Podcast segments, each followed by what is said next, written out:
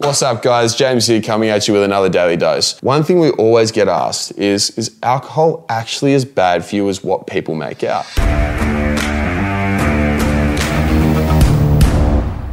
I'm going to give you a little bit of a different perspective to what most people would say. Everyone's either like, yeah, 100% you can drink alcohol, it's fine, it doesn't matter. And then other people are like, no, you shouldn't drink it. It's like, there's no place for alcohol in your life. Well, the answer is actually something in the middle, right? Funnily enough. What we need to look at is we need to look at the context and what you actually want in your life.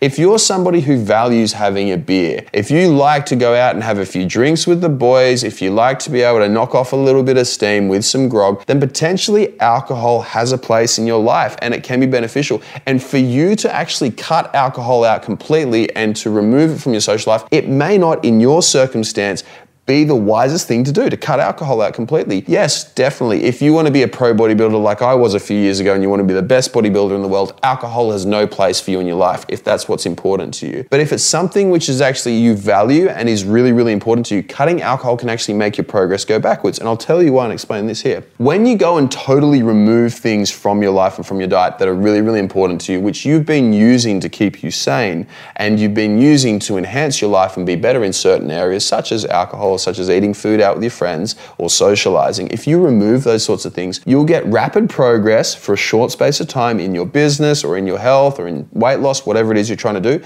But then after a while, it'll all come crashing down because you've been dieting too hard or you've been training too hard or you've been restricting too hard because you'll start getting cravings again. So what we need to do is you need to take into account your circumstance and what you actually want in your life. And this is why whenever somebody works with us, we map out their summit. What I mean by the summit is, well, you should actually know what the summit is by now. If you don't have access to that stuff, let us know and we'll give you access to the whole summit training. But the summit training is pretty much about what do you want in life? What are the things that are most important to you? And so my answer to this question is is alcohol actually that bad for you? Well, it depends on what you're trying to achieve. We need to know, first of all, what you really want in life, and then we can make a decision from there. I hope this has helped you out. I hope it has made sense. If you need any extra help or you want access to the summit training, let us know and we'll give you access.